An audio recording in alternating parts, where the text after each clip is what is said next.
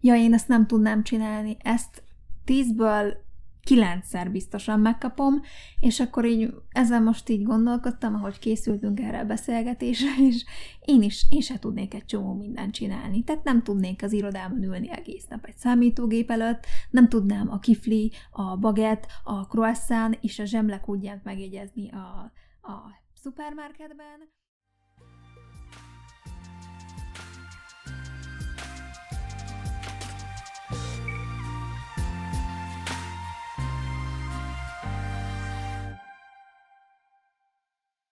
Sziasztok! Ez itt az Egy Gyógypedagógus Gondolatai Podcast sorozat következő epizódja. Én Bognár Judit vagyok, és beszélgető társam ezúttal is Lavati Fanni. Szia, Fanni! Sziasztok! A mai témánk az a gyógypedagógusokkal és a fogyatékossággal kapcsolatos tévhitek, sztereotípiák lesznek, illetve ezelőtt még a magán VS állami szférát is meg fogjuk beszélni pro-kontra érveket és tapasztalatokat fogunk megtárgyalni. Ezek előtt még szeretném megköszönni, hogy most is nagyon lelkesek voltatok, a sztereotípiák kapcsán nagyon sok saját tapasztalatot megosztottatok. Hogyha valaki esetleg lemaradt volna róla, akkor az Egy Gyógypedagógus napjai Insta profilban, highlightban elmentettem sztereotípiák név alatt megtaláljátok ezeket is és itt is szeretném megköszönni azt a sok visszajelzést, amit egy szülinapi ajándék formájában kaptam tőletek, nagyon-nagyon-nagyon jól esett, úgyhogy köszönöm szépen. És akkor szerintem kezdjük is el, tehát először a magán és az állami szféra, szférát fogjuk összehasonlítani, hogy hol jobb és hol rosszabb dolgozni. Nyilván mi főként csak az állami szféráról tudunk beszélni, mert egyelőre csak abban dolgoztunk, de azért valamennyi rálátásunk van, illetve köszönjük azoknak, akik hozzátettek ahhoz, hogy a magáról is tudjunk beszélgetni. Mi lenne, ha most te kezdenéd? Tűha. Rendben. Ugye, amikor azt mondjuk, hogy magán, akkor ö, azt úgy kell érteni, hogy ö, amikor saját magad egyénizel kvázi, tehát ö, te Magánvállalkozó. Magánvállalkozó, igen, köszönöm, ezt a szót kerestem főként ebből a szférából találtunk olyan ismerősöket, akik válaszoltak nekünk arra a kérdésre, hogy mi lehet az előnye, illetve a hátránya ennek a területnek. Ugye ők mivel benne dolgoznak, sokkal mélyebben belelátnak, így ezeket foglaltuk össze, amiket válaszoltak ők, illetve amilyen válaszokat kaptunk. Az első, ami Hát elég nyilvánvaló, azt gondolom, az a pénz, ami mellette szól, mert jóval többet lehet keresni. Hogyha te magad vagy magánvállalkozó, és így alakítasz ki egy klienskört, viszont ugye ennek a hátránya, hogy például betegség, illetve szünet esetén sokkal kevesebb, vagy éppen nincs is bevétel, illetve ezt nehezebben lehet megoldani. Igen, meg ugye itt azért meg kell határozni egy árat. Tehát, hogy ezért szerintem ez is nehéz első körben, hogy, hogy ezt belőjük, hogy akkor az mi is az az ár. Igen, és különösen mondjuk pályakezdőként nehéz az, hogy ne becsüljem magam alul, de, de ne is lőjem nagyon fölé, és uh, ugye ez egy, egyfajta erkölcsi dilemma is, hogy uh, akik rászorulnak, például ő nekik most adjak-e kedvezményt, a másiknak miért ne adjak, hogyha egy több gyerekes családról van szó, vagy hátrányos helyzetűek, hogy, hogy milyen összegben határozzam meg, differenciáljak-e a kliensek között, ez mennyire igazságos, illetve hát ugye a saját magam szempontját is nyilván néznem kell, hogy azért én is meg tudjak élni, de azért ne is húzzam le a családot, hogyha lehet ilyet mondani. Úgyhogy igen, azért, azért ez azt gondolom, hogy elég nehéz kérdés, de ettől függetlenül akkor is jobban lehet keresni, mint, mint egy állami um, iskolában. Igen, nyilván a pénzen túl szerintem ami még fontos az az időbeosztás, és ez a saját magad idejének a beosztása is, illetve az, hogy te el tudod dönteni, hogyha a szülők megengedhetik maguknak, illetve ha szükséges, akkor mondjuk egy gyerek heti négyszer is járhat hozzád fejlesztésre, és ezáltal valószínűleg hatékonyabb lesz, mint ha csak heti egyszer tartanánk. Viszont, ami ezzel szemben áll a másik oldalon, hogy ezek a magánfejlesztések legtöbbször mondjuk iskola után történnek, amikor már fáradtabbak a gyerekek, tehát hogy lehet, hogy van rá idő, de közben már nem, mégsem tud annyira hatékony lenni. Illetve a másik oldal, hogy a saját időt beosztása is nehéz olyan szempontból, hogy, hogy könnyen túl lehet vállalni magad. Tehát mi most szerintem kijelenthetjük, hogy én mondjuk túlóráimmal együtt is mondjuk egy napi 5 órát dolgozom, míg hogyha magánfejlesztőként dolgoznék, akkor lehet, hogy napi 8 kontaktúrám is lenne, és akkor az tényleg csak azt, hogy mondjuk 8 egymás utáni fejlesztés, és abban nem számolom bele a felkészülést rá, meg mi egymást, de mondjuk nyilván nem lenne adminisztrációs teendőm annyi, mint, mint így, tehát hogy így külön egy óra mondjuk a, a naplózás, vagy nyilván nem egy óra, de hogy, hogy a naplózá, napló, naplót megírni, a fejlesztési terveket megírni, a foglalkozási tervezetet megírni egy hónapra előre. Igen, ugye a túlvállalásról már beszélgettünk egy korábbi epizódban is, és nagyon könnyen belecsúszhatunk ebbe most, amikor azt mondod, hogy 5 órát dolgozol egy nap, azt azért úgy kell érteni, hogy 5 órát vagy az iskolában. Tehát azért az eszközkészítés, ugye különösen ebben az időszakban, amikor, amikor um, karácsony volt, aztán most itt van a farsang, jön a március 15-e, aztán a húsvét, tehát hogy ezek azért ilyen masszív eszközkészítős időszakok, én azt gondolom, amikor nem ilyen pihenős időszak van, hanem, hanem sokkal inkább készülünk egy-egy ilyen eseményre.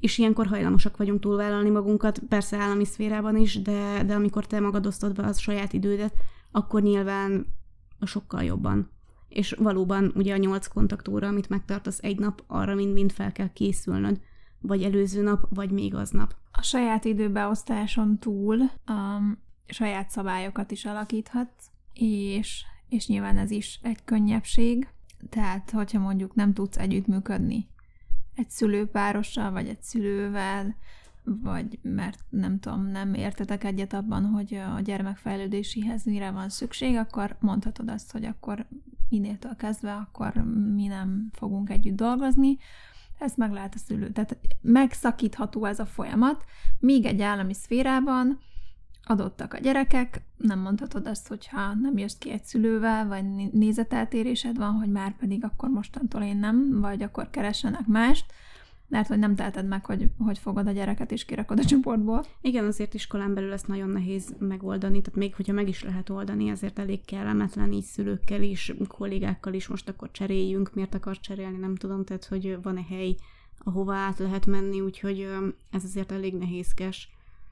És nyilván nem ez a jellemző, én azt gondolom, tehát hogy inkább az a kivétel, amikor nem tudunk együttműködni egy szülővel, vagy úgy érezzük, hogy hát ezzel a gyerekkel nehezebben tudunk együtt dolgozni, de, de megesik ilyen is. És akkor az ellentétes oldalon pedig azért fontos megemlíteni, hogy elindítani egy ilyen magánvállalkozást, az nem kis energia és pénzbefektetés, és nagyon tudatosnak kell lenni, és nagyon sok mindenhez kell érteni. És nyilván ahhoz, hogy jó szívvel elindíts egy magánvállalkozást, azért képesítéseidnek is kell lennie. Tehát én nekem mondjuk egy BA diplomával nem biztos, hogy lenne pofám elindítani egy magánvállalkozást.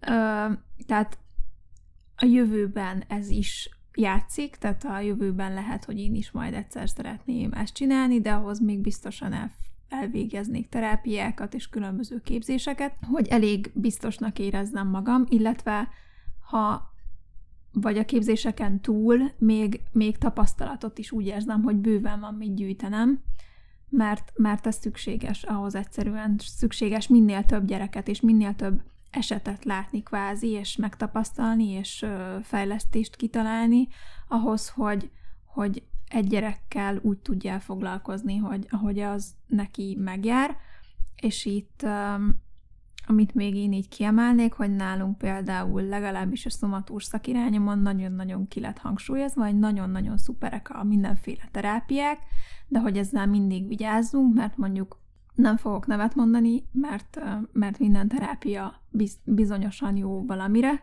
de hogy néhány terápia, meg egy terápiához kapcsolódó fejlesztőház, tehát ami mondjuk azon alapul, hajlamos belemenni, nyilván főként azt gondolom, hogy pénzügyi szempontból, ö, olyan esetekben is, amikor olyan gyermek is kap egy adott terápiát, ami nem fog neki ártani, de valójában használni sem. Tehát enne, erre is nagyon kell vigyázni, hogy, hogy tényleg, ha már a szülők fizetnek valamiért, akkor olyanért fizessenek, ami valóban hasznos lesz az ő gyerekének, és csak azért, mert én ezt elvégeztem, és ehhez értek, és ha már idejött, akkor már, tehát ne, a, akkor ne csináljuk, hogyha valójában mondjuk az ő fogyatékossága súlyosabb annál, mint hogy egy ilyen jellegű terápia hasson rá. Tényleg nem szeretnék konkrét példát mondani, mert, mert, mert tudnék, de nem, tehát, hogy nem azért tudnék, mert hogy az a terápia úgy, ahogy van rossz, és nem szeretném, hogyha ebbe az irányba elmenne a, a beszélgetés, vagy, a, vagy amit mondani szeretnék, csak, csak, csak ennyit, hogy, hogy nem mindenkinek jó, és nem szabad az ártani, nem használ elvén gondolkodni. Visszatérve egyébként a, a BA diplomára, én mondjuk el tudom azt képzelni, hogy egy um, kis településen, vagy egy olyan térségben, ahol közelstávol nincsen egymi, vagy uh, akár se, tehát se szegregáció, se integráció, se semmilyen uh, ilyen megoldás nincsen, csak nagyon messze, és uh, úgy megy oda egy, um, egy gyógypedagógus BA végzettséggel, és azért vannak érintett gyerekek, hogy így azért lehet, hogy van um, létjogosultsága egy MBA diplomával elkezdeni egy ilyen magánpraxist, de nyilván sokkal szerencsésebb az, hogyha azért van még különböző képesítésünk, és nem utolsó sorban rengeteg tapasztalatunk, meg persze eszközeink. És ezeket meg kell teremteni, meg kell venni, el kell készíteni, gyerekre kell nyilván szabni. Adaptálni. Igen, igen. Úgyhogy azért ez is egy nagy nehézsége, én azt gondolom, egy magánvállalkozás elindításának, hogy, hogy számos eszközre van szükség már a kezdetekkor. Mert nem tudom azt mondani mondjuk, hogy jó, akkor majd három fejlesztés múlva már tudok vele foglalkozni, hanem, hanem azért már az elsőtől kezdve kell ö, olyan dolgokat produkálni, hogy ö, a szülőnek ez megérje, hogy oda hordja a gyerekét és a pénzét.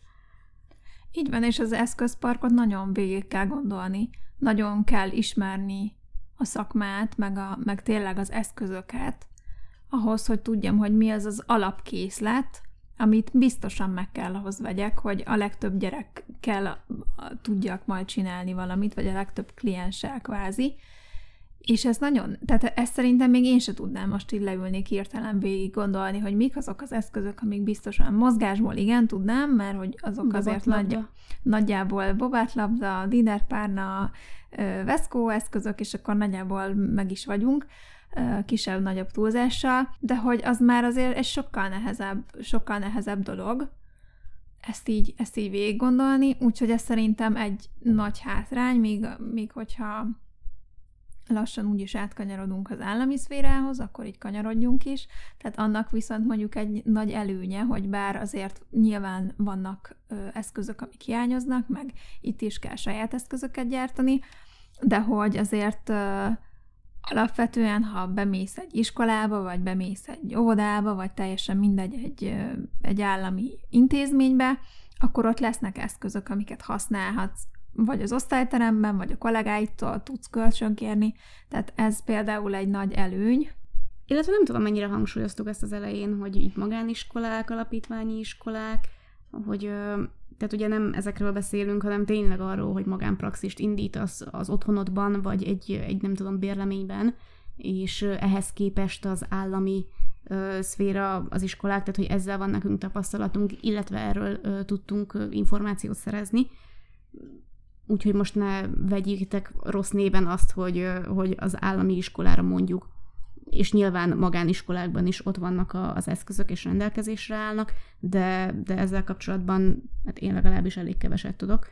Én is, igen, tehát hogy vannak mondjuk helyek, amik lehet, hogy nem tudom, létezik ilyen, hogy fél magán vagy fél állami, de hogy nyilván alapítványok, meg civil szervezetek nem teljesen állami kézben vannak, mert hogy nem az állam a fenntartójuk, de nyilván azt gondolom, hogy kapnak állami támogatást is, de hogy azért inkább a hozzájárulásokból és a mondjuk adó egy százalékokból tartják fenn magukat, meg kell valamennyit fizetni a fejlesztésért, ott nyilván másképp működik, tehát én inkább talán a korai fejlesztős tapasztalataimból tudok ilyet mondani, tehát én voltam a Down Alapítvány korai fejlesztőiben, illetve magában a Budapesti Korai Fejlesztő Központban is, tehát nyilván a teljesen más, ott is van azért egy eszközpark, és ott is a kollégáktól tudsz kölcsönkérni, meg rengeteg szoba van mondjuk, és mindegyikben más eszközök vannak, és egy idő után kiismered, és tudod, hogy, hogy mit, hon, hol fogsz megtalálni.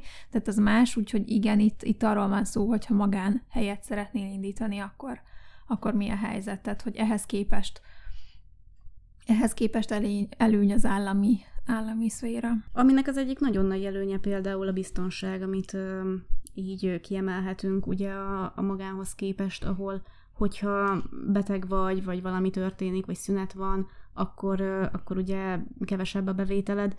Ellenben egy állami szektornál, most például itt a Covid alatt is, ugye a karanténnál, ahol átálltunk online oktatásra, nyilván ezt magámban is meg lehet tenni nehezen, de itt például simán elmehetünk betegszabadságra, táppénzre, szabadságra is, és, és mégis kapunk hát fizetést fizetést, ami nyilván kevesebb lesz, mint a, mint, mint a magánszektorban. Némileg. Um, és nyilván ez, ez azért uh, mondjuk motiváció szempontjából nem feltétlenül jó, hogy, hogy tehát, hogy szerintem azért is választják kevesen a pedagógus pályát, mert hogy azért tudva levő, hogy mennyit fogunk keresni, és, és ezért nem motiválja, sok embert nem motivál, tehát hogy azért aki ma elmegy szerintem, és nem csak a gyógypedagógusról beszélhetünk, az óvodapedagógusról, a tanítóról, vagy bármilyen szakos tanáról, mert ha már valaki ért valamilyen mondjuk természettudományhoz, akkor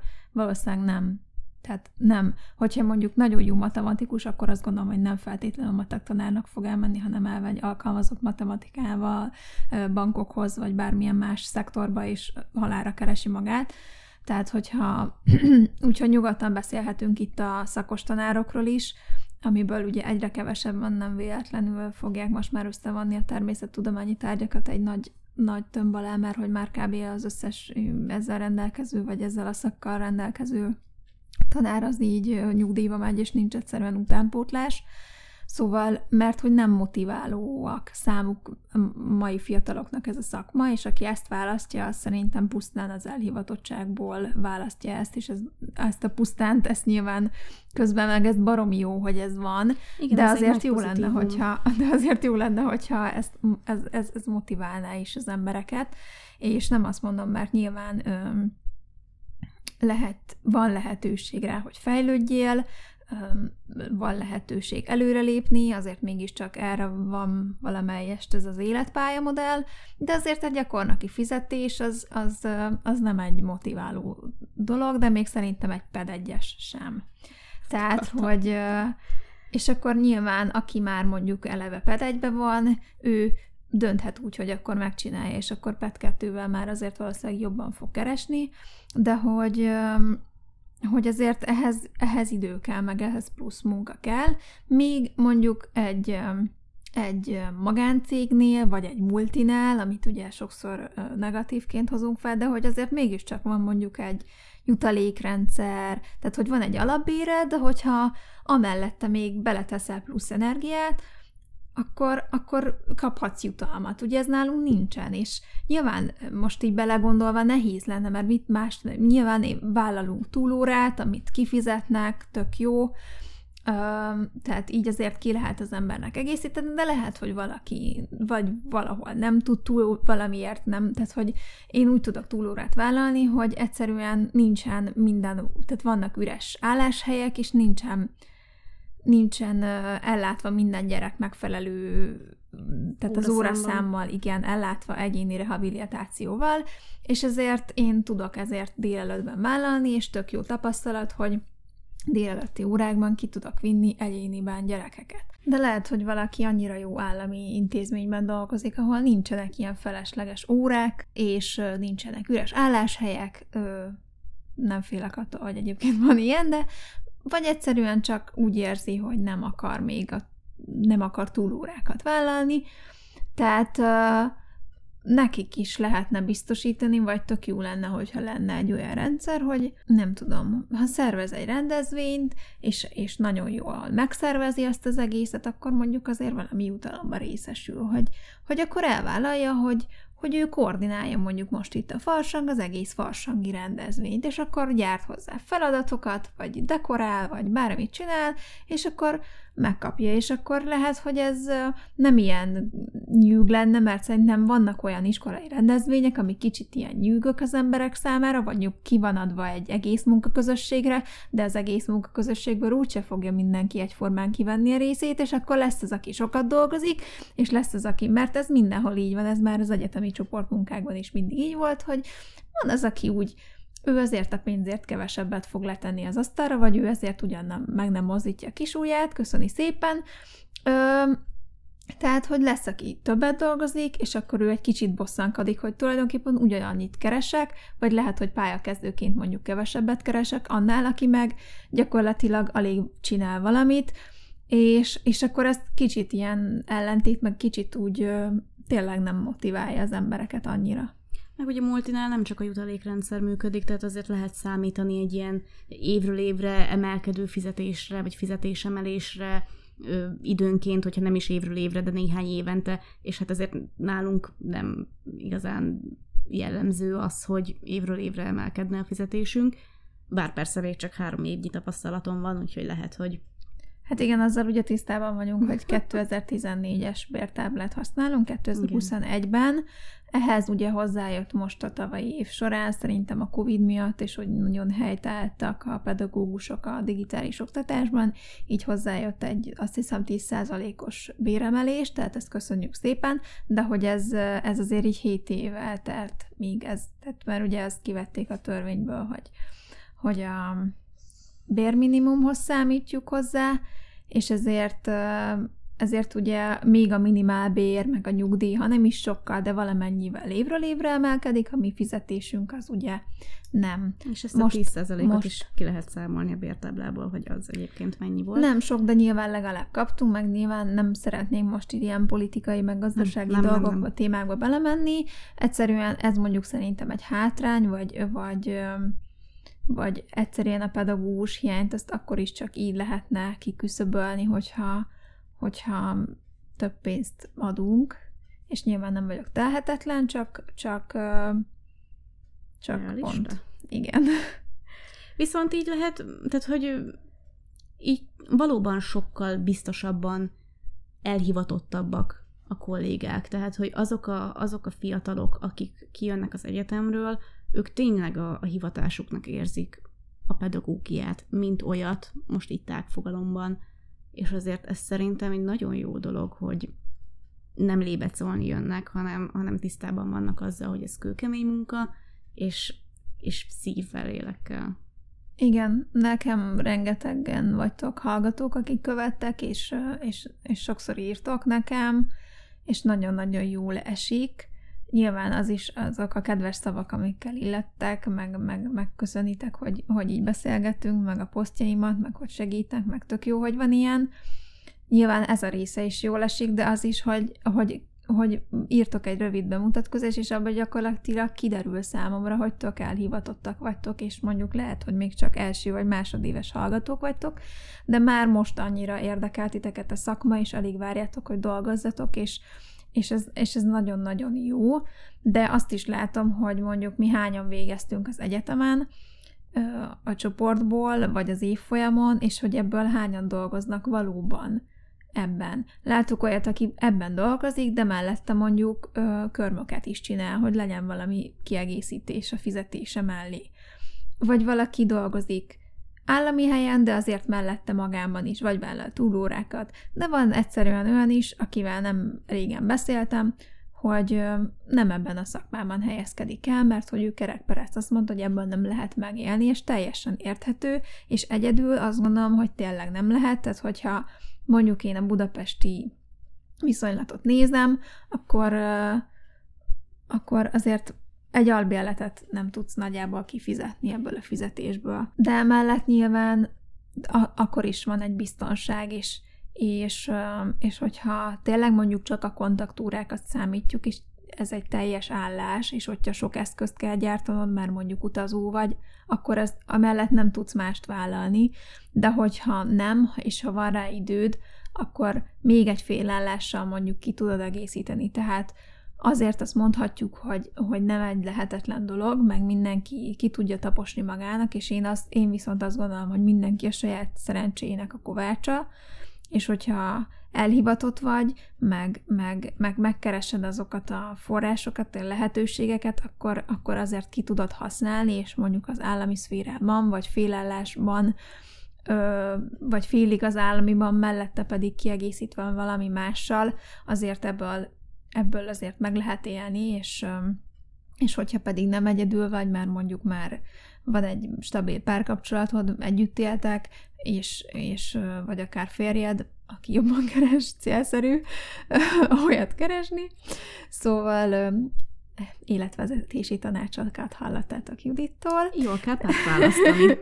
akkor, akkor nyilván kicsit könnyebb, és akkor könnyebb is jó szívvel, és nem rágörcsölve végezni a munkánkat, de, de igen, és amit még így visszatérve a Covid-ra, tehát, hogy hogy nekünk ez alatt biztos volt. Még egy magánvállalkozónak, ha meg is tartotta digitálisan az óráit, nyilván nem kért el már annyit érte, és lehet, hogy kvázi nullára jött ki, vagy még annyira sem, vagy sokkal többet dolgozott az online anyagok elkészítésével annál, mint amennyi bevétel ebből jött, tehát sokkal több munkaórája volt benne, mint amennyire ez megtérült, kvázi forintban, de Míg nálunk nem ez volt, tehát nálunk digitális oktatás volt, nyilván kellett dolgoznunk, kellett feladatokat végeznünk, de mellette ugyanazt a fizetésünket megkaptuk. Túlórát nem. Azt nem kaptunk nyilván, de, de az alapfizetésünket azt, azt igen, úgyhogy ez a fajta biztonság azért meg mégiscsak csak ott van, meg, meg lehetsz beteg, nem kell azon kölcsönni, hogy úristen, most beteg vagyok, mit fogok kapni. Nyilván táppénz kevesebb, de azért csak nem, csak nem nulla. Tehát öm, Ennyiből jó. És akkor szerintem, ami még fontos, és, és jó, és ezt a pályakezdő, pályakezdő nehézségek podcastban is kiemeltem, epizódban, hogy, hogy az, hogy, hogy pályakezdőként egy teamben kezdesz, vannak kollégáid, akiktől tudsz nem csak eszközt kölcsönkérni, hanem tapasztalatot is megosztani, segítséget kérni, az, az, az nagyon sokat jelent, és ez szerintem az állami szférának egy nagy előnye, de lehet, hogy a, a, nyilván a magánfejlesztő házakat is mm, ki lehet emelni, tehát ahol vannak kollégáid, az, az egy nagy előny, meg nem csak segítséget tudsz kérni, hanem ha elakadsz, akkor vagy, vagy olyan dolog értéged, akkor tudsz ventilálni is, tehát meg tudod valakivel beszélni szakmailag ezeket a dolgokat, az, az, az egy nagyon jó dolog. Ez, ez, ez, ez is egy előny a magánvállalkozáshoz képest. Igen, ugye valaki, illetve az egyik ismerősünk írta a magánnal kapcsolatban, hogy ők hárman alapítottak egy BT-t, és akkor így tudják egymást segíteni, ami egy fantasztikus dolog szerintem, de hogy azért ehhez is kell egy kapcsolatrendszer, illetve nem kis bátorság. Én azt gondolom, hogy, hogy ezt meglépje így az ember és hát jól kell tudni együttműködni, amíg mondjuk egy állami szektorban azért jóval több munkatársad van, és azért megtalálod azokat az embereket, akikben nagyon jól megbízol, akikkel úgy tudsz jól együttműködni, nyilván ha BT-t alapítasz, akkor is olyan emberekkel kezdesz, akikkel ezek megvannak, de, de alapvetően igen. Tehát ez is, ez is én azt gondolom, hogy nagyon fontos. Igen, meg, meg lehet, hogy BT-t alapítasz, de valószínűleg azt olyan emberekkel, akik veled egy idősek, nagyjából ugyanazokat tapasztalták meg, míg, míg így bekerülsz pályakezdőként olyanok közé, akik már azért sok mindent tapasztaltak, és ők azért már tudják, hogy mi már hány méter, vagy már mondjuk egy iskolában jobban ismerik a gyermekeket, mint te, és akkor tudnak tanácsot adni, hogy, hogy mit, mit, hogy érdemes. Úgyhogy igen, illetve egy ilyen gyakorlati szempontból valóban, tehát hogyha mondjuk most mi ketten alapítunk egy BT-t, és valami problémám van A gyerekkel, akkor ugye én látom őt iskola után, minden délután négy órakor, ha beteg vagyok, te is látod őt iskola után, minden délután négy órakor, és, és ez egy időpont, egy Helyzet. Helyzet, igen, köszönöm. Amíg mondjuk, hogyha egy ilyen nagy tímet hívunk össze, akkor te látod őt a mozgásban, én látom őt délután, a harmadik látja őt délelőtt, az asszisztens látja őt egész nap, a logopédus elvett, elvitte egyénizni, tehát hogy sokkal több szempontból tudjuk megfigyelni, és sokkal több szempontot tudunk belevinni egy-egy esetbe, hogyha, hogyha egy ilyen probléma megbeszélés van, ami szerintem egy hatalmas előnye mondjuk egy ilyen rendszernek, hogy, hogy számos helyzetben és időpontban látunk egy adott gyereket, mert nyilván nem ugyanúgy viselkedik, nem ugyanolyan állapotban van, nem ugyanolyan helyzetekben jönnek elő a viselkedés problémák, és azért ez sokat segíthet szerintem az előrelépésben, hogyha, hogyha ezt így tudjuk megbeszélni, hogy kvázi az egész napját látjuk egy csapatként. Igen, szerintem is. Tehát, hogy, hogy sok, sok rétűen, sok irányból látsz egy gyereket, az, az egy egész más nézet, és egy egész más, sokkal összetettebb és komplexebb lesz az egész kép, plusz mi még mellé látjuk a családot is. Nyilván ezt a magánvállalkozás mondjuk azért látja a szülőt, meg ad otthonra feladatokat, tehát valószínűleg ő is látja az egész képet, és itt már kicsit, de talán csak érintőlegesen említettük meg még a magánnál, hogy azért szükséges egy kapcsolatrendszer és egy klienskör, és hogy ez idő, amíg ez kialakul. Um, itt nyilván nem. Tehát itt adottak a gyerekek, aminek viszont maga van előnye és hátránya is. Nyilván a hátránya, hogy nem tudod megválasztani, és nem csak a gyerekeket egyébként, hanem a kollégáidat sem. Szerencsés esetben könnyebben együtt dolgozol velük, gördülékenyen, kevésbé szerencsés esetben nem. Nem tudod megválasztani. Viszont abból a szempontból szerintem jó, hogy, hogy cserébe elég sokszínű mondjuk a gyerekállomány. Tehát a mi iskolánkban azért elég sok állami gondozott gyerek van, de mellette van családban élő is, ott is hátrányos helyzetűtől a gazdagabbig, tehát nem egy ilyen szűrt réteg, mert azért valljuk be, hogy aki el tud menni ilyen magánfejlesztése, azért valószínűleg jobb módú, és, és ez az erkölcsi dilemma, amit már említettünk, azért így feljön, tehát, hogy, hogy nekem jó érzés tudni azt, én viszek ki egyénire állami gondozott gyermeket, és, és jó érzés tudni azt, hogy, hogy, hogy neki nem kell azért pluszban fizetni, hogy most én foglalkozom vele, és nyilván nem csak az állami gondozott a családban élőre is ez vonatkozik, tehát, hogy nincs ilyen fajta különbségtétel, és nem kell ezen gondolkodnod, hogy most akkor te kvázi nem, le, nem, nem kázi, tehát hogy te nem húzod le még a szülőt, és nyilván a lehúzás az nem, tehát egy szolgáltatást nyújtasz, amit meg kell, aminek ára van, és a munkáknak ára van, de hogy nem nekem kell ezen gondolkodni, hanem hanem azt az állam biztosítja, és ehhez joga van egy gyereknek, és egyébként tök jó lenne, hogyha nem lenne szükség ilyen helyekre, mert a pedagógus megkapná azt a vért, ami megilleti, és akkor a gyerek megkaphatná azt a fejlesztést, ami őt megéri, megilleti, és ez egyébként vonatkozik a normál pedagógusokra is, tehát te nagyon szomorúnak tartom, hogy a szülőknek mondjuk el kell vinnie külön tanárhoz a gyereket ahhoz, hogy megtanítsa, és nem azért, mert a gyermek vagy a tanuló nem képes megtanulni, hanem azért, mert olyan pedagógusok dolgoznak néhány esetben, vagy több esetben, akik nem adják el. Tehát tök jó lenne, hogy olyan pedagógusok dolgoznának, olyanok lennének az iskolában, akik átadják a gyereknek a tudást, és nem kellene szülőnek ezért külön, hiszen az állami iskolák is az szülők adójában van fenntartva, tehát hogy nyilván ez egy nagyon ilyen utopisztikus dolog, meg, meg nagyon összetett a kép, de hogy én például engem egy kicsit ez visszatart egy magánvállalkozás indításától, hogy, hogy akkor én most még elkérek azért, ami igazából neki kvázi ingyen járna. Tehát, hogy nem tudom, de hogy, hogy gondolsz erre, vagy mennyire volt érthető a gondolatmenetem? Én értettem több gondolat is eszembe jutott ezzel kapcsolatban. Az egyik, hogy bár nincsen ebben tapasztalatom, de én úgy képzelem, hogy talán, hogyha magánvállalkozást indítasz, nem érvényesül sokkal jobban adott esetben mondjuk az impostor szindróma, hogy nem hajlamosít-e ez, hogyha, hogyha még pénzt is kérsz külön azért, amit csinálsz, és, és nincs benned ez a nem tudom, bennem biztos meg lenne ez, hogy, hogy jaj, most akkor én, én mennyit kérek, és hogy valóban jól csinálom-e azt, amit csinálok, és Valóban mikor ér lesz ennyit a eredmény. munkám, igen, igen. igen.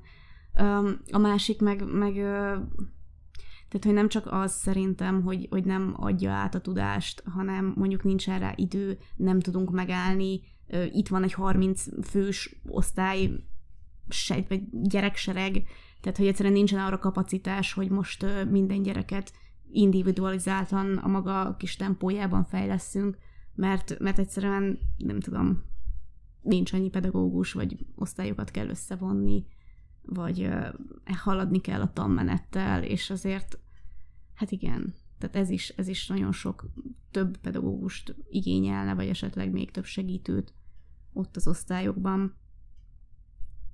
Úgyhogy hát valóban. Igen, igen, én is azért mondtam, hogy ez egy összetett probléma, és nyilván az egész oktatást kéne ehhez módosítani, és hogy tényleg utopisztikus, de hogy, hogy jó lenne, hogyha nem kellene még egy hely, tehát hogy az iskola azért van, és hogy ott minden gyerek kapja meg azt, aminre neki szüksége van. Nyilván egyszerűen nem adottak ez, ehhez a feltételek, csak hogy tök jó lenne, hogyha amúgy azok lennének. És akkor mindenki boldog lenne, és akkor, és akkor az utópiában élnénk, de hogy Aha. tényleg közben meg mennyire jó lenne. És akkor szerintem most már így nagyjából kiveséztünk, hogyha valami nem volt érthető ezzel a magánvélyes állami szférával kapcsolatban, akkor, akkor kérdezzetek, meg hogyha valamiről nem beszéltünk, és érdekel, akkor is kérdezzetek, meg hogyha magánvállalkozók vagytok, vagy nem azok vagytok, hanem magán iskolában, intézményben, fejlesztőházban dolgoztok, Akkor és van, van mivel kiegészítenetek azt, amit mi így mondtunk, meg gondoltunk, akkor, akkor ezt, azt mindenképp írjátok meg, majd lesz egy kérdésmatrica a podcast kijövetele után, és akkor ott még, még beszélhetünk meg. Elmondhatjuk a ti gondolataitokat Igen, is. megosztjuk, mindig mindent megosztunk, és akkor érkezzenek a téfitek, egy sztereotípiák, ez egy kicsit könnyedebb téma lesz, egy kicsit vicces, de közben nem annyira. Um, nagyon-nagyon-nagyon sok mindent írtatok, volt olyan, amin komolyan megbotránkoztam, és komolyan uh, elszomorodtam. Nekem Nem sok fog- olyan volt, amin így magamra találtam, hogy ú, ilyen nekem is volt, ú, ezzel már én is találkoztam. Igen, úgyhogy nem fogunk minden egyesen végigmenni. Mondom, van egy highlight sztereotípiák névvel érdemes, hogyha lemaradtatok volna ö, megnézni. Hogyha nem maradtatok le, akkor, akkor, és írtatok, akkor nagyon köszi. Tehát nem fogunk mindegyiken végigmenni, hanem inkább a legfőbbökön, meg azokon, amiket, amiket mi is így megéltünk. Judit, mi leszel, ha nagy leszel? Gyógypedagógus. Gyógytornász? Gyógypedagógus. Gyógymasször? Gyógypedagógus. Orvos? Gyógypedagógus. Akkor majd hozzád iratom be a gyerekemet, jó? Ö, jó. Hát nagyjából ismeritek szerintem ezeket a beszélgetéseket, és ezek, ehhez hasonlókat, ugyanis az átlagembernek általában fogalma sincs, hogy mi is az, hogy gyógypedagógus. Amivel alapvetően nincsen probléma, hiszen honnan is tudnák.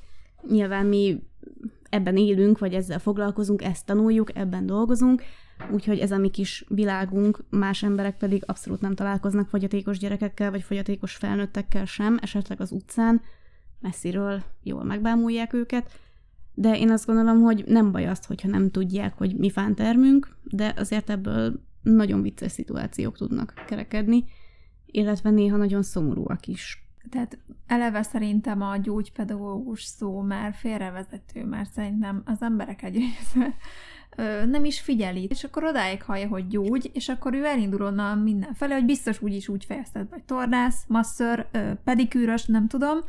Ö, meg eleve az, hogy, hogyha még végig is hallgatja, a gyógy az nem lehet más, mint, mint valami orvosi dolog, nem? Hát, hát ha már Hát gyógyítasz. gyógyít. És ebben meg be- bennem van egy ellentmondás, mert azt meg én, hát tényleg a hátamon feláll a ször, hogyha beteg gyereknek hívjuk a fogyatékos gyereket, ugye nem beteg, a beteg a náthás, néha ők is szoktak betegek lenni, de nem Mostanában beteg. belázasodnak, igen. Igen, de hogy nem az, de közben meg benne van a gyógy, mintha meg tudnánk őket gyógyítani, tehát erre amúgy már ki kéne találni egy új szót, mindegy, nem tudom, mi lenne az, speciális tanár, bármi, nem tudom. Amóta meg ugye ott van a sztereotípia az is, hogy a gyógypedagógus csak játszik a gyerekkel, hát mi befáradtál ki, hiszen egész nap csak ott legózol velük, nem?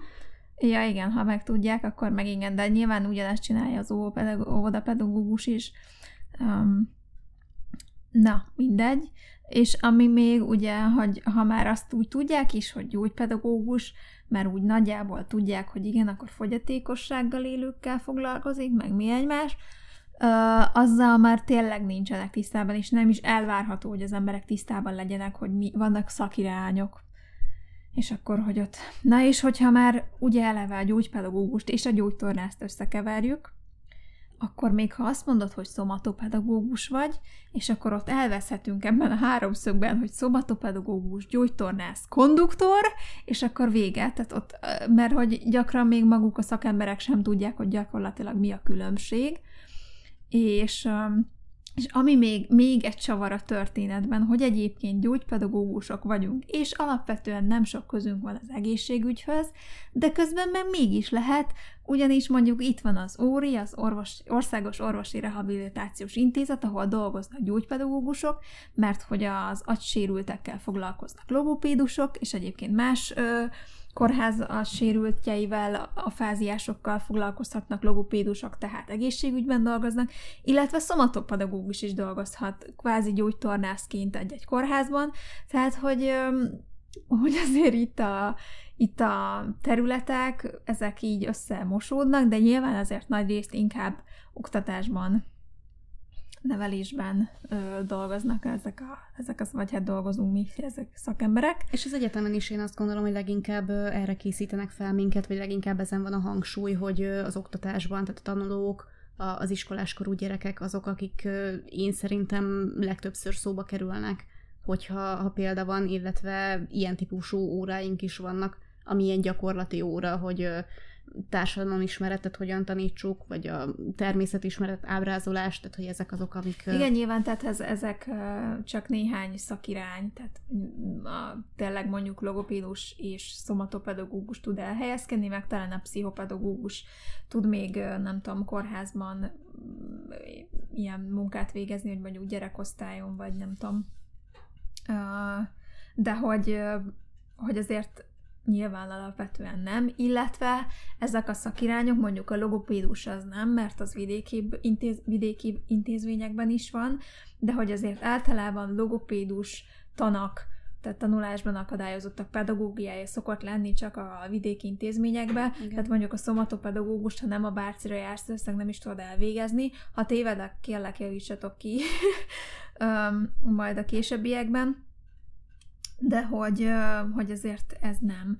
De hogyha már, ha már itt tartunk, hogy, hogy, hogy nincsenek tisztában, és, és, és tökre, tehát hogy én se vagyok tisztában egy csomó mindennel, nem vagyok tisztában például a, nem tudom, gyógyszergyártással, vagy tehát, hogy más szakmákkal mi sem vagyunk, és tökre nem elvár, vagy az atomfizikával, vagy nagyon-nagyon sok mindent fel tudnék sorolni, persze most ez sem jut eszembe, de hogy nem várhatjuk el, aki nincs ebbe benne, nem, nem várhatjuk el, hogy tudja, viszont hogyha azt szeretnék, hogy tudja, akkor egyszerűen csak meséljünk neki arról, hogy mit csinálunk, mert meg a saját élményeinkről, hogyha fogyatékossággal, fogyatékos személyekkel kapcsolatban is vannak tévhiteik, vagy, vagy sztereotíp elképzeléseiket, elképzeléseik, azok, azon túl, hogy felháborodunk, ezeket csak azzal tudjuk felülírni, hogy mesélünk a saját és valós tapasztalatainkról, mert általában azért vannak ezek a sztereotípiák a fejekben, mert egyszerűen nincs is. Tehát valakitől valaha hallotta, mondjuk azt, ezt, ezt szeretném egy elmesélni, hogy én akkor még, még nem is tanultam gyógypedagógusnak, hanem még gimnazista voltam, és még nem is tudtam, hogy ezt szeretném majd csinálni, de álltam egy hipermarket pénztárjánál sorba, és jött egy anyuka egy fogyatékos gyerekkel, és um, mögötte állt egy kismama, és a mögött pedig egy néni, és a néni a következőt mondta a kismamának, hogy ne nézzen a fogyatékos gyerekre, mert az övé is az lesz. Nyilván ezek a bicskanyitogató mondatok, és ezeket nagyon-nagyon le kell építeni a fejekbe, hogy ez így nem így van. Én személy szerintem ennyire bicskanyitogatóval találkoztam tőlem, azt kérdezték meg, hogyha lát az utcán egy vakembert, és hogyha oda megy hozzá, és megkérdezi, hogy segíthet-e, vagy, vagy mit csináljon, akkor az nem sérti a vakembert, mert akkor emlékezteti őt arra, hogy ő vak. Tehát oda lehet menni egyébként így felajánlani a segítséget, mert hát ez, ez nem bunkóság, és, és akkor, tehát hogy az ilyen nagyon alap dolgokat is tisztázni kell, hogy nem bunkóság. Tudja magáról, hogy nem lát, szerintem. Igen. És, és ez nem egy emlékeztető, tehát hogy, hogy nem. igen. A más, én ennek mondjuk a másik oldalával találkoztam, vagy így mesélték, talán van egy vak uh, stand-up srác, aki így mesélte, hogy volt olyan, hogy meg se kérdezték, csak így érezte, hogy viszik jobbra-balra, tehát hogy, hogy ez a másik verzió, amikor Biztos, tehát, hogy szerencsétlen végre átjutott az út tololdalára, és jön egy nénike, és jaj, segítek, és visszaviszi. És már rángatja tehát, és tolja is. Igen. Tehát, hogy, hogy így kérdezzük, hogy segíthetünk-e, valószínűleg azt fogja hogy igen, és el fogja mondani, hogy hova segítsük őt. Hogy azt mondjuk, köszönöm szépen, nem kérek, boldogulok, és akkor ezt tiszteletben tartjuk, igen. és tovább sétálunk. Igen, ugyanez van kerekesztékesnél, villamosra felszállás, Aki nem tolókocsis. Igen, tehát a más, ha már kerekeszték és tolókocsi, a, meg a, beszéltük a beteg meg a fogyatékos közötti különbséget, ezt is csak úgy fogjuk tudni, ezt is csak úgy fogjuk tudni ö, megmásítani a fejekben, hogyha, hogyha mi konzekvensen jól használjuk. Tehát mi, mi mindig azt mondjuk, hogy a fogyaték, tehát ez nálam is ott van, tehát nagymamám rendszerint beteg gyerekeknek hívja, én meg mindig mondom, hogy fogyatékos és akkor jó, mindegy. De hogy egy idő után majd rááll mindenkinek az agya arra, hogy ezt úgy kell mondani, tolókocsit is mindig kiavítjuk kerekes székre, nem tudom, mi van még, a süketet siketre, tehát, hogy igen, hogy, hogy ezt is csak úgy, és a többi sztereotípiát is csak úgy tudjuk. És nekünk feladatunk is az, nem csak felháborodni, hanem, hanem, hanem elmagyarázni és edukálni az embereket, mert nincsenek is tisztában ezekkel a dolgokkal, és tényleg hogyan lenne, nincsen róla tapasztalata. Igen, meg ugye objektíven edukálni, tehát felháborodunk, de hogy én ezt gondolom, hogy vitázni, leállni nem feltétlenül sok értelme van, hanem sokkal inkább türelmesen elmagyarázni, vagy mesélni a saját tapasztalatainkról, van, akit nem lehet meggyőzni, nagyon sok olyan ember van, akit egyszerűen nem lehet meggyőzni arról, hogy hogy ez valóban olyan, ahogyan mi elmeséljük, és nem olyan, ahogy ő ezt elképzeli nulla tapasztalattal, de, de azért én azt gondolom, hogy nagyon sok ember meggyőzhető, és, és van, akiknek ilyen tehát naív kíváncsiság van bennük, és tényleg nem rossz indulat, hanem egyszerűen csak tapasztalatlanság, és ilyen óvatos buta kérdések, amik előfordulnak. Tehát ez a nem szoktad őket sajnálni? Nem, nem merít ki ez nagyon lelkileg, ahogy így, jaj, szegény gyerekek, és így, hát nem, nem sírok ott velük a padlón, mert hogy azért azzal nem nagyon megyünk előrébb. Kaptam olyan jó tanácsot, hogy, hogy nézzek mindegyikre úgy, mintha a saját gyerekem lenne, és akkor érezzem úgy magamat, meg, meg ilyesmik, tehát hogy így tehát valahol a sajátomnak érzem az összeset, persze, de hogy, de hogy ezért most nem, én azt gondolom, hogy minden empátiámmal együtt gondolom azt, hogy, hogy ez tényleg nem visz előre, hogyha most azon lamentálunk, hogy jaj, szegény gyereknél, nem tudom, hú, most nem tudja kinyújtani a karját, és akkor most milyen élete van, meg nem tudom, tehát hogy azért ez... Igen, nyilván vannak olyan életutak, meg olyan szituációk, amikor, amikor mi lelkünk is egy kicsit összetörik. Tehát nyilván ismerek olyan súlyosan halmozottan fogyatékos fiatalt, akinek teljesen normális san indult az élete, nyilván nem használjuk a normális szót, tehát hogy ő épp gyermek volt, és történt egy baleset, ami következtében súlyos oxigénhiány szenvedett, és ami következtében majd kerekesztékben ülés nehezített a kommunikáció, meg a mozgás, meg minden, egy, minden egyéb, de közben ő belül valahol egy részen még, még, még az, a, az a fiú, meg az, a, az az értelem.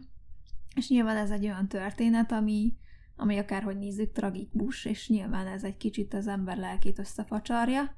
De nem mehetsz be minden de nap közben, ezzel De közben igen. Ezt, ezt sajnos el kell fogadni, meg ezt, ezt elég, hogy a szülő ezt, hogy ezt gyász, végig, gyász, gyász folyamatot végigjárja, nekünk nem kell, nekünk már a kész tényel kell valamit kezdenünk, mert ezért vagyunk mi a szakemberek, tehát nem szabad túlságosan belevonódnunk ezekbe a helyzetekbe.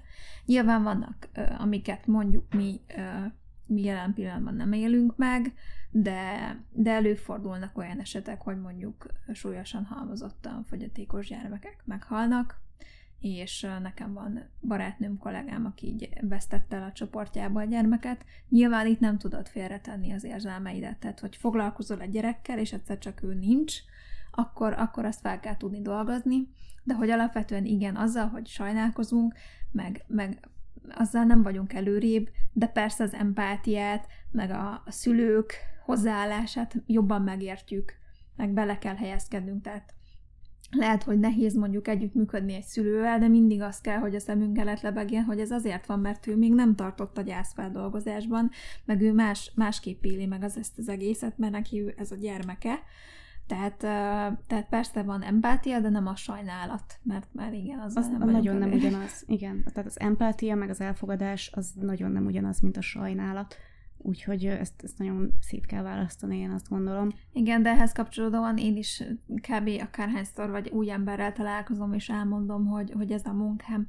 Ja, én ezt nem tudnám csinálni. Ezt tízből kilencszer biztosan megkapom, és akkor így ezzel most így gondolkodtam, ahogy készültünk erre a beszélgetésre, és én is, én se tudnék egy csomó mindent csinálni. Tehát nem tudnék az irodában ülni egész nap egy számítógép előtt, nem tudnám a kifli, a baget, a croissant és a zsemlekúdját megjegyezni a, a szupermarketben, és nem tudnék halott embereket felvagdosni, nem tudnék bűnügyi helyszínen lenni, és valószínűleg még egy csomó mindent fel tudnék itt sorolni, pedikűrös se tudnék lenni, fogorvos se tudnék lenni, mert nem turkálnék más emberek szájába, de hát valakinek meg ez a munkája.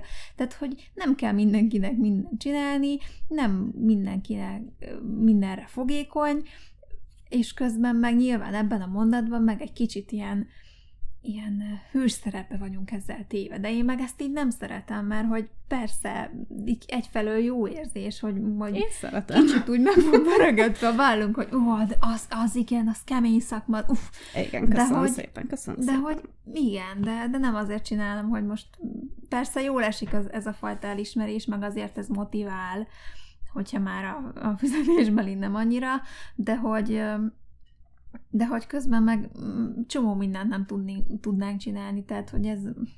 Meg egyébként sokszor szerintem ez a nem tudás is, vagy a tapasztalatlanság is, most a saját példámból kiindulva. Én, amikor első éves voltam, mondjuk, vagy inkább úgy mondom, hogy az első éven volt, amikor dolgoztam, illetve az egyetem alatt is, én azt gondoltam, hogy én a súlyos halmozottakkal nem tudnék dolgozni. Tehát nekem ez a terület az, amit én ezt nem tudnám csinálni. És most, hogy már így második éve van egyéni habilitációm a fejlesztő tagozaton, súlyos halmozottan folyatékos tanulóval tartok egyéni fejlesztéseket, és rendkívül szeretem. Már nem a tanuló, a tanulót is szeretem, de hogy, hogy így magát a közeget, és ahogy bejárok a csoportba, és így rájöttem, hogy egyébként tudnám csinálni. Ha, ha olyan szituáció adódna. Most nem azt mondom, hogy ha most választanom kellene, akkor kifejezetten azt választanám, mert a, a jelenlegi pozíciómat is nagyon szeretem, tehát hogy a, a mérsékelt IKZ, ugye az én tanulóim um, 18-20 évesek, tehát ezt is nagyon-nagyon szeretem csinálni, de hogy alapvetően így, hogy egyre több tapasztalatot szereztem a, a soros halmazott csoportban, így már azt mondom, hogy de lehet, hogy ezt is tudnám csinálni. Igen. Visszatérve még a helyes szóhasználatra, azért ezt mondjuk nehezíti az is, hogy kollégák egymás között sem, tehát ha régebben végzett kollégák, a friss kollégákhoz képest sem ugyanazt használják, mi törekszünk arra, hogy jól használjuk, tehát a szak, szakszavat, szakszó, hogy? Szó. Szóval a szakszavat használjuk, tehát ha a, mondjuk a Fanni említette a mérsékelt IKZ-t, tehát intellektuális képességzavar, de a, az értelmi fogyatékosság is már egy nagyon jó szó, Bár de közben tudom. volt, ne, bocsánat, ezt még befejezem. Én is bocsánat. szóval, hogy a, volt, ugye említettük még a múltkor is, hogy volt participatív tanóránk, ö, oktatásunk, ahol ö, érintett személyek is jelen voltak, és ő például kiemelte, hogy ő nem szereti a fogyatékossággal élő szót, mert ő a sérült szót szereti. Tehát még ez is benne van, hogy én mondjuk nem szeretem ezt a sérültet, mert ez nekem olyan, tehát nekem nem tetszik, nekem olyan fura, de hogyha meg maga az érintett meg ezt szereti, ezt a kifejezést, akkor most, tehát, hogy hogy ez is egy tök nehéz, hogy most akkor valójában mi a helyes szóhasználat, ezt mi is magunk sem tudjuk, de nyilván ki tudjuk zárni, tehát a beteget, a nyomorékot, a süketet, a nem tudom, szellemi fogyatékos, tehát Ó, nyilván ezeket, szellemi. ezeket ki tudjuk, a szelleme senkinek sem fogyatékos, maximum az értelme, de hogy, hogy igen, tehát ezeket azért nyilván alapból leseperjük az asztalról, de, de a sérült, a fogyatékos, a, ott már azért... Személy, személy, személy. Igen, ott, ott, ott azért már tudunk különbséget tenni ne haragudj, azt akartam a szabadba vágni, hogy én egyébként úgy tudom, mintha már az intellektuális képességzavaron túl ismer lenne egy új helyes kifejezés erre, úgyhogy a nálamnál frissebb tudásúak legyetek szívesek, írjátok meg, hogy mit használunk mostanában újonnan. Igen. Meg hát nyilván azt meg az egyetemen is megtanultuk, hogy tök jó, hogy mi a mi, mi a mi tudományunkban, meg így a gyógypedagógiában ezt használjuk, de hogyha az orvos felcsapja a BNO kódot, a BNO táblázatot, abban még mindig mentális retardáció szerepel, tehát innentől kezdve meg teljesen tök mindegy majd, hogy Igen. nem, de nyilván igyekezzünk, tehát meg, meg azért sértő szavakat ne, ne használjunk. A hülye gyerekekkel nem tudnék foglalkozni mondatnál, azért ott, ott szólaljon meg a, meg a villagjon a piros lámpa, hogy ilyet nem mondunk. Illetve ami nekem még ilyen, még ilyen nagyon érdekes tapasztalás szokott lenni, amikor élnek mondjuk érintett szülők, vagy írnak, nem tudom, külföldi, nem tudom, Down-szindrómás elvégezte az egyetemet, és nem tudom, teljesen mindegy, tehát valamilyen érintetre szóló cikkben, akkor a komment szekció az nagyon-nagyon érdekes szokott lenni, és az érdekes szótában a mindent, ért, mindent is értek nagyjából. Tehát valahogy előbb-utóbb mindig kiukadunk arra, hogy neki nem kellett volna megszületnie. Az ő mert, semmi értelme. Mert ő semennyire sem hasznos a társadalom számára. Nem ha testvére van, mit. akkor különben is majd a testvére, és akkor neki milyen szar élete lesz. Meg a szülők is, hogy hogy tönkre mennek igen, ebben. Igen. Na most, ez nagyon egyszerű gondolat, és nagyon, hát nem mondom, hogy szép, de hogy, mert az semmiképpen sem, de hogy persze vannak fogyatékosságok, melyek kiszűrhetők és akkor eldöntheti a szülő, hogy vállalja vagy nem. Ha vállalja, ha nem, nekünk nincsen jogunk e felett ítélkezni. Pont. Emellett viszont, és akkor ezek komment szekcióban ezt szoknák nagyon sokan elfelejteni, hogy ö, születnek, vagyis keletkeznek fogyatékosságok születés során és utána is. Tehát születés közben, szülés közben is, teljesen zavartalan terhességből is szülési károsodás lehet egyszerűen oxigénhiány, nem tudom, köldözsönél rátökeredik, Kap bármi. Így van, tehát nagyon sok gyermek születik sajnos úgy, hogy szülés során történik bármiféle tragédia, ezt nem lehetett nyilván kiszűrni, illetve születés után is bármilyen baleset következtében, bármi következtében is történhet. Valamint, ha már kiszűrhető, azt annál sem egyértelmű, mert mondjuk Down-szindrómát 35 év felett ajánlják szűrni, de ugye ez is egy elég kockázatos beavatkozás. A 35 év alatt általában ezért nem is végzik el, ami nem azt jelenti, hogy nem lehet, csak ugye ki ritkább azért 35 év felett kötelező, vagy hát nagyon erősen ajánlott, mert ugye akkor megnő már a kockázata, de az nem jelenti, hogy 35 év alatt nem. És ezért rengeteg fiatal anyuk, nem rengeteg, de hogy sok Down-szindromás fiatal anyukától születik meg, mert nem is végeztek szűrést, és ezért csak a szülés során derül ki.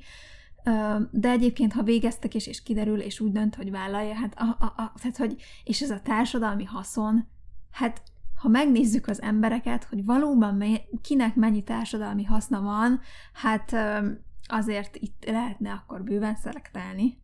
És valóban egyébként tehát nem csak laikus emberek számára nehéz ez, mert azért szerintem ki lehet mondani, hogy nehéz ez a fajta elfogadás, hanem akár a kollégák körében is, hogy az, hogyha a szülő azt mondja, hogy nem tartja meg, és elveteti, ez az ő döntése, és mi ezt tiszteletben tartjuk. Ha a szülő azt mondja, hogy megtartja, az is az ő döntése, és ezt is tiszteletben tartjuk, és hogyha a szülő azt mondja, hogy megtartotta, de már nem tudja tovább, tehát hogy egyszerűen nem megy, és lemond róla, és, és állami...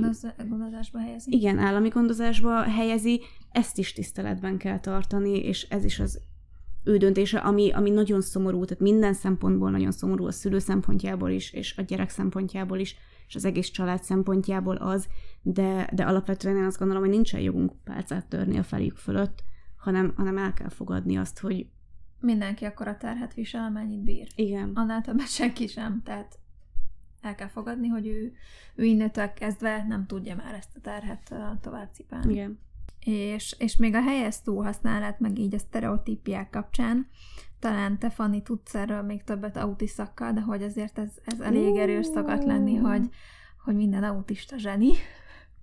Az egyik az, hogy minden autista zseni, a másik pedig az, hogy um, hát a szemembe nézett, akkor ő biztos, hogy nem autista, illetve nem kap uh, sikító frászt attól, hogyha megfogom, sőt, biztos, hogy nem autista. Ugye mi ezt úgy tanultuk, hogy hát egy tünet alapján nem diagnosztizálhatunk autizmust, és egy tünetnek a hiánya sem zárja ki az autizmust, tehát ez nem így működik az életben. Ugye ez egy spektrum, most nem akarok nagyon ebbe belemenni, de attól még, hogy belenéz a szemembe, még nyugodtan lehet valaki a spektrumon, illetve attól még, hogy elviseli az érintést, nem lehet azt mondani, hogy hú, mert hogy neki mindenképpen rosszul kell lennie az érintéstől, mert lehet, hogy éppen pont mindenkinek az ölébe beleül, és bárkivel elsétál, aki vadidegen az ő számára. Illetve ugye az, hogy minden autista zseni, hát ez, ez egy csodálatos sztereotípia.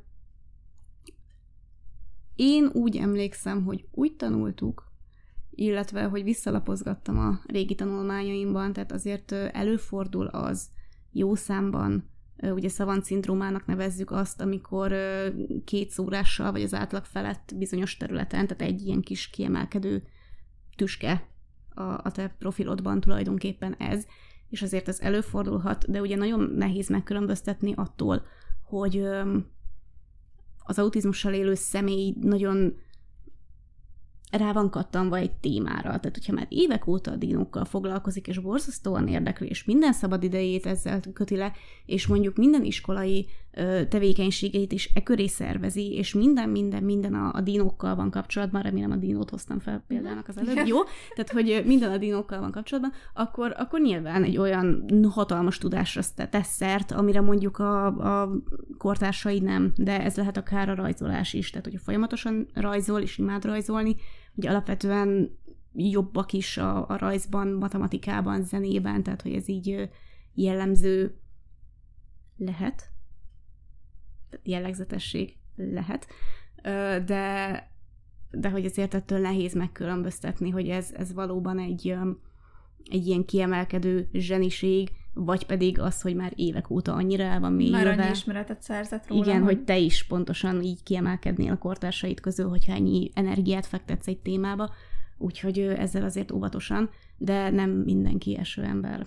Tehát azért azt meg kell állapítani, hogy vannak olyan autizmussal élő személyek, akik, akiknek vagy nem jön ki, mert éppen nem tudja magát kifejezni, vagy nincsen lehetősége arra, hogy így elmélyítse, vagy megmutassa a tudását, vagy, vagy egyszerűen csak súlyosan érintett, vagy, vagy tehát, hogy egyszerűen nincs olyan kiemelkedő képessége. Igen, azt hiszem ebben az esőember öm, Nagy szerepet játszik, igen. Hogy, hogy ezt gondoljuk, mert hát ott ránézett a gyufákra, és meg tudta mondani, hogy mennyi, tehát akkor minden autista ilyen, de hát ugye ez nem így van. Ugyanúgy, ahogy most fogpiszkáló, gyufa, kártya. Mi volt? Nem, de nem elmentek amúgy valami? Én egyszer láttam életemben a filmet, úgyhogy nem tudom, de nem mentek. mentek, és leesett a fogpiszkálós. Akkor ez egy másik filmem volt, ez a zsetonos, és nyertek egy csomó pénzt, mert ő megmondta. Akkor ez, ez a Sheldon más... volt a agymenekből, nem? Nem. Na mindegy. Uh, szóval uh, tehát, hogy az esőember film, az, az, az azt gondolom, hogy ehhez jócskán hozzátett, de hogy nem minden autista olyan, mint az esőember, és nem minden értelmi fogyatékos olyan, mint a Forrest Gump, tehát, hogy de közben azért az utóbbi egy, egy kicsit jobb érzékenyítő film, de még az sem tökéletes. Hogyha már filmek, akkor viszont itt szeretnék ajánlani. Ha már autizmus, és tényleg jó és kvázi dokumentumfilmet szeretnétek nézni, nem az, de valós igaz történeten alapul, akkor nagyon tudom ajánlani a Különleges Életek című filmet. Ezt ö, érzékenyítése, de egyébként saját magatok miatt is számunkra is nagyon tanulságos volt, tehát nagyon, nagyon, nagyon ö, sok szeletét megmutatja, és egyébként szerintem nem csak az autizmusra húzható rá, hanem egyáltalán a fogyatékosságra. Tehát megjelenik a szülői oldal, az aggódó, kvázi már idős szülő, hogy mi lesz a gyerekkel, ha már ő nem lesz. Megjelenik ez az oldal, megjelenik, megjelenik a, munka. a munkavállalás, Igen. stb. stb., ami nagyon-nagyon fontos, és nagyon jó kérdések, és nyitott kérdések jelennek meg, és nagyon elgondolkodtató nagyon megérinti az embert, legalábbis engem beszippantott, és... Nagyon, um, igen, engem is. És több részénél meghatódtam, meg, meg feltépett olyan dolgokat, mert, mert egyébként felnőtt autistákról szól, és és egy kicsit belegondoltam abba, hogy az én jelenleg akkor még nem tudom, 10-11 éves csoportommal mi lesz majd, ha már felnőttek lesznek, és ha ezt végigpörgeted, akkor, akkor ez megható dolog tud lenni. És Szóval ez egy nagyon jó film, különleges életek, nézzétek meg. Mondjuk ki, végigbögtük az egészet. Tehát... nem az egészet, de voltak részek benne, de nevettünk is eltetett. Jó, nehogy, nagyon jó Nehogy azt gondoljátok, hogy be kell, de be kell nem készíteni szomorú. a papírzsepit, de hogy ta, inkább tanulságos. Nagyon jó film. És közben nagyon motiváló, mert Igen. a főszereplő a terapeuta, akiről szól, Igen. az egy ilyen minta. Tehát, hogy, hogy, hogy hogyan kell hozzáállni ehhez az egészhez, Igen. a gyógypedagógiához, és mi az a gyógypedagógia, az eszenciája, az ebben a filmben és abban a karakterben, aki egy valós em, igazi emberen alapuló karakter. Na, ő, ő tőle nagyon sokat lehet tanulni, tehát mindenképpen különleges életek, most már harmadszorra mondom ki, tényleg nézzétek meg. Különleges életek negyedszerre. nézzétek meg. Uh, illetve a másik, amit talán többen ismertek, uh, vagy az azért egy nagyobb uh, ismertségre tett szert, az az életre valók. Ez is egy nagyon, ez egy kifejezetten szórakoztató film, de mégis azért érzékenyít, kicsit nyilván Hollywoodi sztori, hogy a tök eltérő társadalmi osztályokból, de egészen más miatt kvázi hátrányos helyzetű embereket hozza össze. Szórakoztató, elgondolkodtató, értékes film, ez pedig egy, nyilván ez is egy másik fogyatékosságról szól, mert hogy ez magát a mozgáskorlátozottságot járja körbe, tehát életre valók, ez is egy jó film, illetve majd lesz lassan Mosolykának is egy filmje, de az még azt hiszem, hogy nem jött ki. Amit én még autizmussal kapcsolatban ajánlanék, Atypical, Netflixes sorozat, de a magyar címe több, mint normális. Mentem, megnézem. Nem nézzük És meg? még autizmussal kapcsolatban eszembe jutott egy Temple Grandin. Ugye azt is ajánlhatom. Persze. Temple Grandin. Neki van filmje? Nincsen. Neki csak könyvje van. Nem, ő belőle készült egy film. Komolyan? Igen. Na hát. Atypical, több, mint normális. Ez a magyar címe. Netflixes sorozat? Netflixes sorozat. Egy egészen jó sorozat, egészen jól mutatja be a testvérrészt is. Ö, kapott néhány kritikát igazából egyes részeivel kapcsolatban, de, de nekem nagyon tetszett az, ahogyan bemutatja a szülői oldalt is, meg, meg a testvéri oldalt is, meg természetesen az érintett srácnak az oldalát is, vannak benne rendkívül vicces jelenetek is, Úgyhogy hát egy humort használja, és szerintem nagyon jól használja. Most nyilván a tehát van saját kis sztoria a nővérének is, meg a szülőknek is, meg nem tudom, ami kevéssé autizmus releváns, de, de attól függetlenül egy nagyon jó sorozat szerintem. Több, mint normális, a tipikal. Igen, meg, meg eszembe jutott még, még egy, és akkor a filmajánlót le is zárjuk. Ha már Down-szindróma, meg értelmi fogyatékosság, akkor a nyolcadik napon című filmet tudnám ajánlani. Az egy magyar film, valós történeten alapul, és, és azt, is, azt is lehet. Csodálatos film. Azt is tudom ajánlani.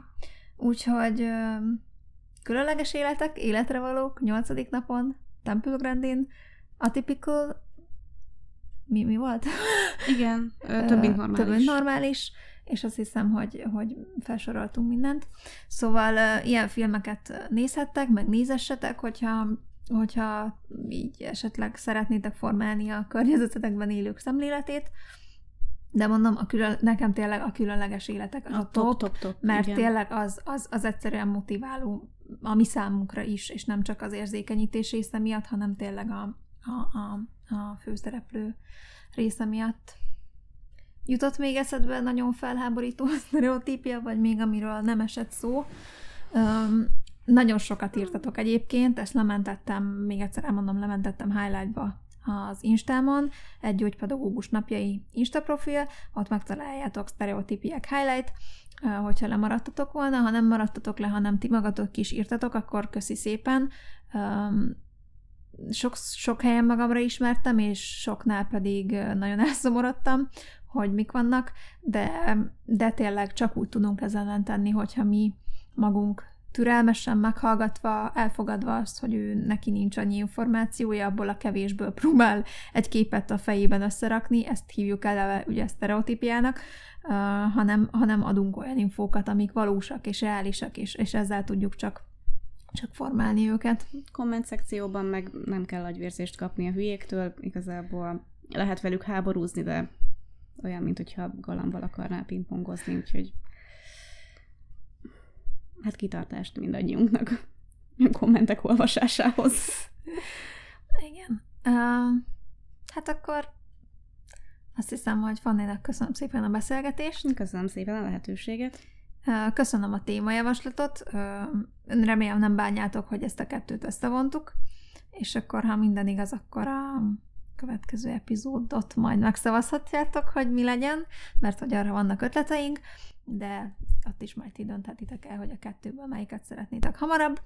És akkor um, Instagram egy gyógypedagógus napjai, Köszönöm, ha követtek, majd jelezzetek vissza, lesz kérdésmatrica, hogy mi tetszett, mi nem tetszett, miről nem beszéltünk, tényleg az első felének a beszélgetésben biztos hagytunk ki, ha marad bennetek kérdést, tegyétek fel, és megpróbáljuk megválaszolni, ha magánfejlesztő házban, magán helyen dolgoztok, akkor írjatok, hogyha valamit onnan kihagytunk.